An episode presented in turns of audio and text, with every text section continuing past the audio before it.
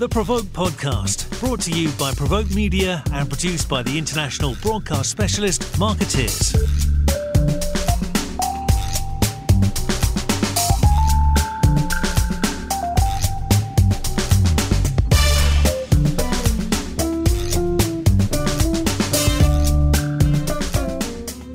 Welcome to the newly rebranded Provoke podcast. For those of you that are listening, you probably know we have rebranded the Holmes Report as Provoke, and this podcast um, has gone from being the Echo Chamber to being the Provoke podcast. So I'm Aarti Shah. I'm your host for today's episode, and today's episode is incredibly timely. It's about data distrust and how sort of consumers are taking data security and privacy matters into their own hands and what that ultimately means for brands. On today's show, I have Melissa Kinch and Lisa Sullivan, both of whom are partners at Ketchum and are hugely qualified to talk about this subject because of a study that they commissioned at Ketchum, specifically looking at this. Welcome to the show, Lisa and Melissa. Thank you. Thank you. Okay, so I looked through the Techruptors. That's that's the right word, right? That's right. Yes, um, I looked through the, the, the the information you all sent me, and of course I remember because we talked about it at the Innovation Summit earlier this year. And one thing, I guess, just to help our listeners kind of cue into this, and we'll of course include links to some of the posts that you sent me for them. But do you want to define what a Techruptor is? Absolutely. The Techruptor to us is a digitally native, typically younger consumer um, who are, on the one hand, they're the most tech savvy. They read the most um, technology content. They read tech blogs. They read tech media. They're the people that friends and family turn to for advice and counsel on technology. But at the same time, they're also in many ways the most skeptical or the most cynical about the role of technology in people's lives. So to us, they, they represent a really important subset of the general population that has a lot of power to influence the way that consumers are adopting technology. And so, and this is different than a millennial because what you're That's right. describing is very similar. Yeah, there's That's probably a. Venn diagram overlap. there, is, there is for sure, for sure. Mm. But I think for, for us, you're thinking about um, what's happening in, for a lot of tech brands with employee activism. There's a lot of crossover in the, with the Venn diagram with, Right. with that group as well. Um, probably a heavy propensity towards millennials for sure. Right. Um, but it's a group that we're defining more psychographically than demographically. Right, right. So you can you can be a you can be a boomer and be a Techruptor. Exactly. Right. Um, I'm sure boomer listeners are probably excited to hear that. um, so okay, so and and for listeners, this is this is Lisa, um, one of the, the co-leads for for Ketchum's um, technology practice, and Melissa, the uh, the other co-lead, is here as well. Um, so a question that I had about the the the study, one of the things that I thought was really interesting, and it seems so obvious in retrospect, but when I read it, it's jumped out at me, is that there is a difference between data security and data privacy, and people use those terms almost interchangeably. Do you all want to talk a little bit about that?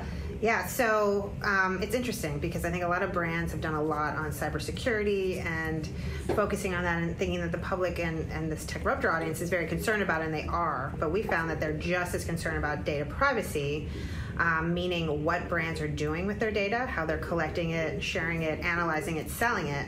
And what we found so interesting in, in the study is that we think people will forgive brands on a cybersecurity breach. They're not happy about it, it's not great, but they know that there's a criminal element attacking that company and everyone's a victim.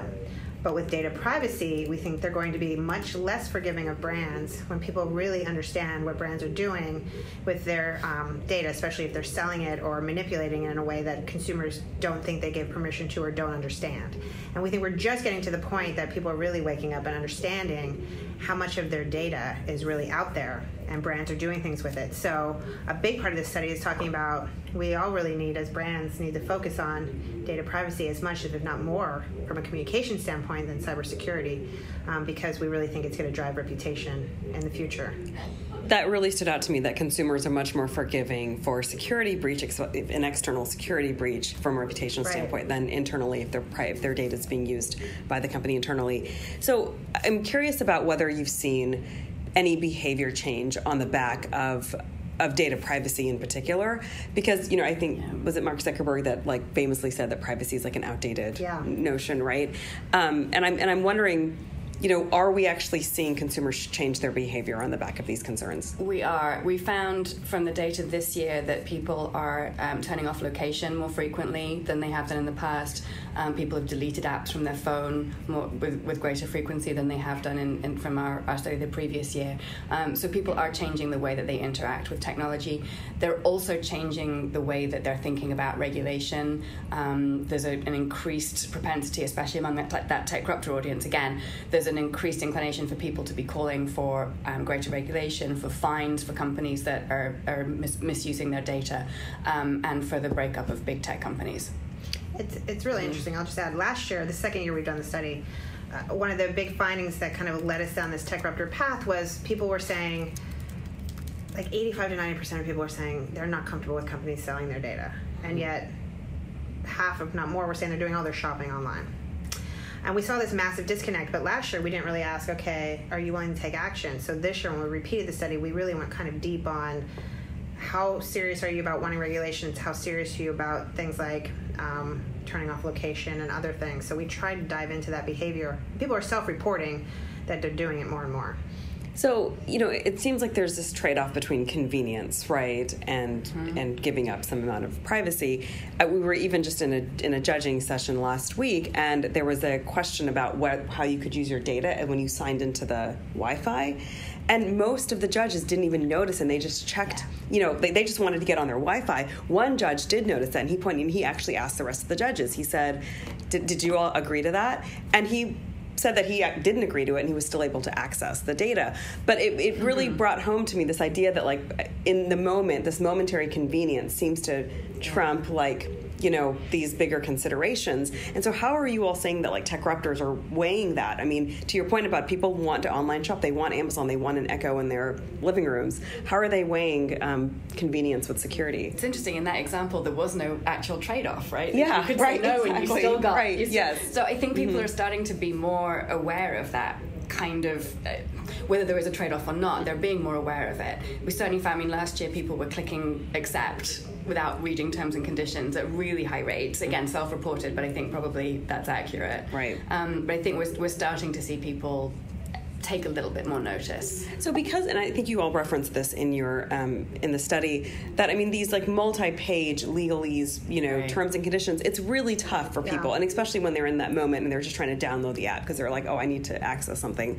How do like what should brands do? I mean, do you think that if you're a company, what would be your counsel? Should they have a distilled user friendly version of that so people know exactly what they're signing on for? Yeah. We would say yes. I mean, mm. I think the challenge today is most of these, most brands um, are using a lot of legal speak and legal things like sign this consent and kind of hiding behind that because most consumers, A, aren't going to take the time because of the convenience factor, but also when you read a lot of those, it's hard to understand them yeah. unless you are a lawyer. Right. Um, and so for a long time, it was kind of seen, I think, as okay, we're protected, you know, but consumers, as Lisa said, are waking up. And um, what we're talking about is are you giving consumers enough control and choice? Do they truly have the ability um, to understand what's going on and can they make a choice? The other thing we talk a lot about with the Techruptors is they want to understand the sausage making. So, what we mean by that is they want to understand what are you doing with their data? How are you collecting it? Not everyone, but they want to know if they have those questions, they can get the answers. And so, we're encouraging brands to be more transparent um, to give more control and choice, to make it available for people who want to know what you're doing. Um, to take those steps and, and, try and have some transparency. I think one, one thing we'll be looking out for in the next year is how many brands bake it into their brand versus using their legalese and hiding behind right. it. You know, it, there's, there's one. It's one thing to just have that terms and conditions or terms of use and have people accept it. It's another to make the responsible use of data part of your, your right. brand promise. And I think that will be really interesting to see how some brands react to that and maybe start baking that um, responsible use of data into their brand promise versus just the, the, you know, the legal document. How much of that are you seeing? Because you know you also mentioned regulation, and I'm wondering yeah. how many brands and companies are trying to get ahead of that and trying to, like you said, you know, bake it into what their what what their brand purpose is really. Um, so yeah, I'm just curious, like, what's yeah. the state of that? You know, I think we see a handful of brands in different categories because this is not just core tech brands, right? It is retail, it is financial services, it is healthcare. Anyone who's doing anything with data. Um, and we see examples of a handful of brands, um, including some of our clients, that are looking at doing some things next year that are looking to get ahead um, of, of this and, and try and be a leader. But we see a lot of brands who aren't. And I'll tell you, last year at CES and throughout this past year, you know, we've talked to a lot of brands and we have had a lot say, I hope the media doesn't ask us about our data privacy policy because I don't know what we'd say. Oh, wow. Coming from pretty senior communications mm-hmm. people and brand people. Um, and we've talked to a lot of different brands, and some really are struggling. Um, and the communication teams in particular are struggling because um, they're not making the decisions about data privacy. Um, so we see both. We see like a handful. I think we anticipate in 2020 there will be a handful of leaders that are really going to try and step out and be leaders and talk about transparency, give consumers more control, and then I think there'll be a majority that are kind of in a wait and see mode um, and hoping the mm. public doesn't turn. Right. We, we see that as a very dangerous proposition. I mean, it seems like outside of the tech disruptors, there's a lot of the consumers are probably in a wait and see mode, right? They're like, well, right now I'm giving away all this data, but maybe yeah. the government will come in and intervene, or like there'll be some sort of forces that will, you know, protect my privacy in a way that it's not right now. So it, it sort of feels like a lot of like both the brands and the consumers are in right. a wait and see mode. Yeah. So and you, you mentioned 2020, so that's a good jumping off point to, to talk a little bit about two things. One is as we go into an election cycle, how much do you think data privacy and you know these these tech companies, these massive tech companies sitting on so much personal information. Um, how much do you think that's going to be an issue going into the election cycle? Well, I think um, for one thing, the, the whole issue around regulation is going to come up more and more. Um, you know, you've got some of the uh, presidential candidates even making it part of their campaign programs. So mm-hmm. I think the, the questions around regulation and around the breakup of big tech, I think we're going to see more and more of that as we go into the into the election cycle. Well, we saw in the study about two thirds of the American population, both on conservative and liberals, are super concerned about technology disrupting the election. Concerned about foreign intervention, fake news, even manipulation of voting machines. We were surprised the numbers were as high as they were. And so our concern is no matter what the outcome of the 2020 presidential election is, if your candidate is not the one who wins, the other you will think it has been manipulated um, and there will be accusations of that, and uh, it's an eroding of trust in the democratic process, and that's what we're most concerned about. And the numbers are high. Like I said, about two thirds of the population are saying, "Yeah, I'm totally concerned about this." That it was shockingly yes. high, and just and again, listeners, I'll, I'll put a link to the blog post that has all the stats. But I mean, 63% are worried about foreign interference. Um, 60% are worried about the technology issues with the databases. 60% are worried about voting machines. I mean, the implications for yeah. democracy are pretty big here if the people don't trust don't the process. Exactly. Um, is there? I mean is there anything that can be done at this stage? Like, what, what, how would you counsel somebody to sort of help build trust with the voting public right now? Well, I mean, you, we see some brands trying to step out, and some social media brands are trying to make some policies about issues ads and political ads. Right. Um, we can debate if that's going to work or not, but I think it's a step at least trying to address the problem. Um, I think a lot of it comes down to transparency. You know, I mean, yeah. I think that's what people are most afraid of, especially when you talk about things like uh, social uh, fake news, social media manipulation, transparency about who's communicating and where they're getting the data from, and is are people's data being sold for political purposes? Uh, that's probably the most paramount thing is how do we get to a point of transparency in this process so that people can feel that the information or the news they're getting can be trusted.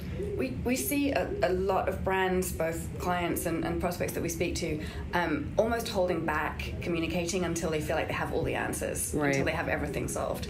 And particularly for that Techruptor audience, as Melissa said, they want to understand the sausage making, they want to see what's happening under the hood, and they recognize that this stuff is really hard. Yeah. Right? And, and I feel like they, they won't trust if a brand says they have all the answers because they know that that's probably not going to be the case for some time.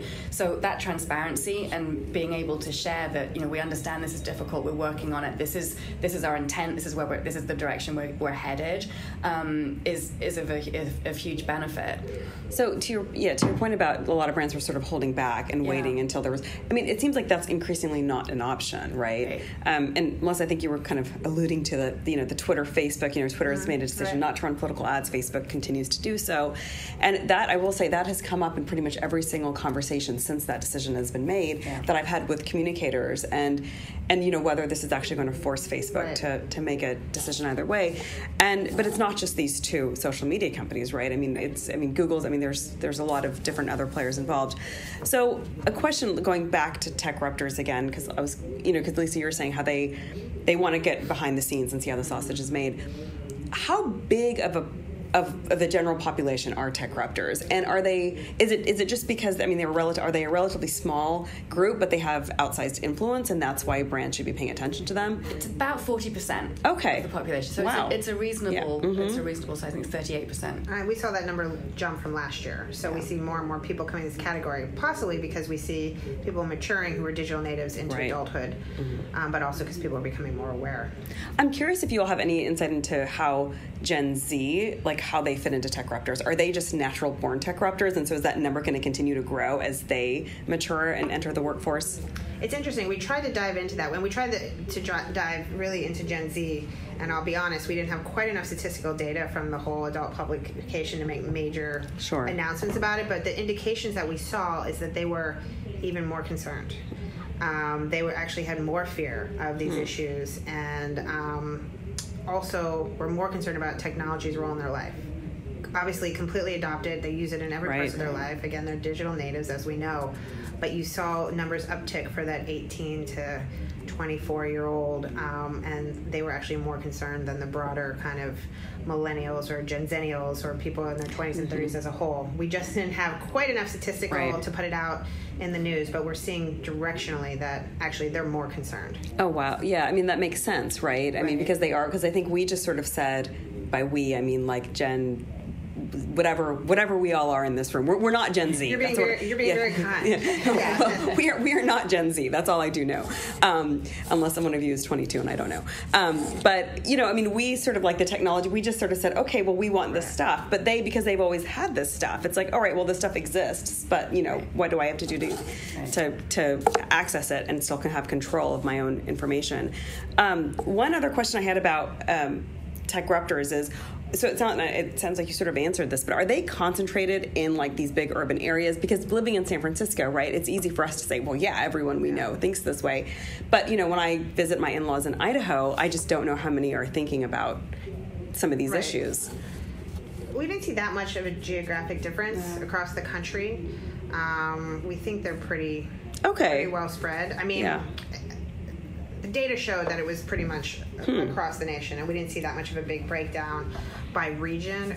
We would suspect that in big tech hubs like a San Francisco, that we would see more. That just seems like common sense, but the data showed it's pretty consistent across the country. Was there a gender? Was there a gender imbalance at all? Actually, I think what's most interesting, um, women have more fears than men. Interesting. Yeah. Um, Was there any insight into why that might be?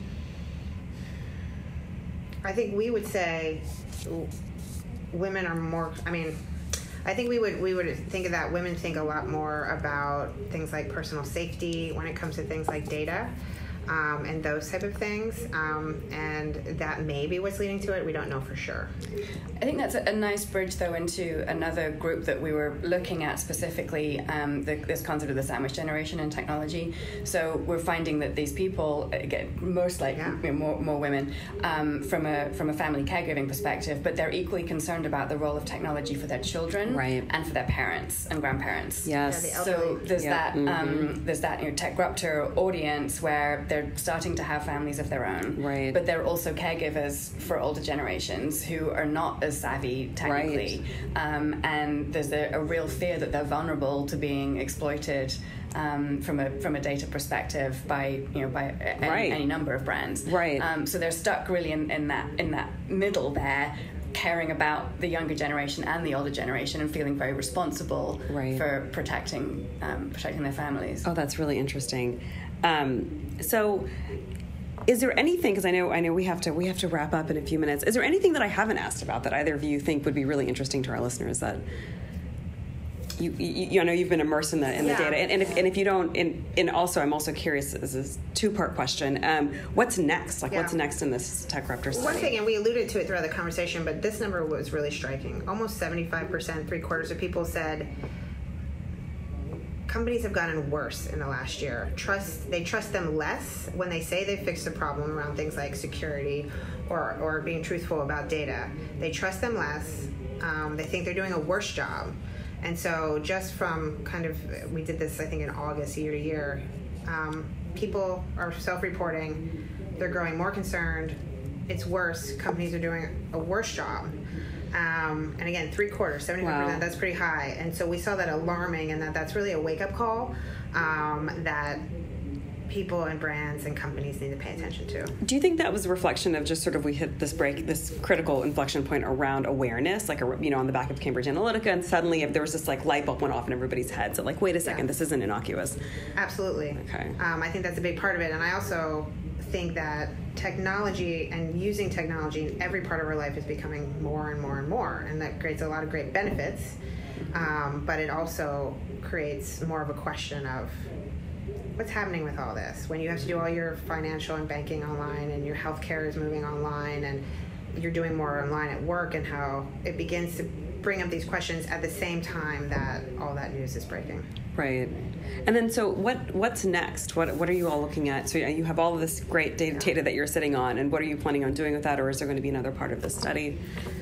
So a couple things. I mean, Lisa talked a little bit about the sandwich generation. We're actually going to be um, launching some of that data more publicly in the first quarter of the year, and we'll be talking more from a consumer perspective. What does that mean? And family dynamics. So we're going to go a little bit deeper on that. We have the data, we just haven't really released it yet. The other thing we'd really like to get to, and, and, we're thinking about, is doing some kind of kind of a pulse polling that we can really have an index that shows a tipping point. When are these things really getting to that that red alarm perspective, and, and open that up for our clients and allow them to opt in on that and get that information before anyone else. Right, and it and it sounds like you know you've seen a, a jump in the number of you know the percentage of the population that are techruptors, and I'm assuming you expect that number to continue to grow, especially as these issues become right. more and more in the forefront. Yeah. Wow. Well, thank you, Melissa and Lisa. This was a really interesting discussion, and again, listeners, I will have all of the links to this great data um, in the show notes. Awesome. Thank, Thank you. you. All right. Well, that concludes another episode of the Echo Chamber, and we will be back in a few weeks. And that concludes what is my first episode of the Provoke podcast. I want to thank our guests, Lisa and Melissa, for joining us. And again, we'll be back soon with another episode of the Provoke podcast.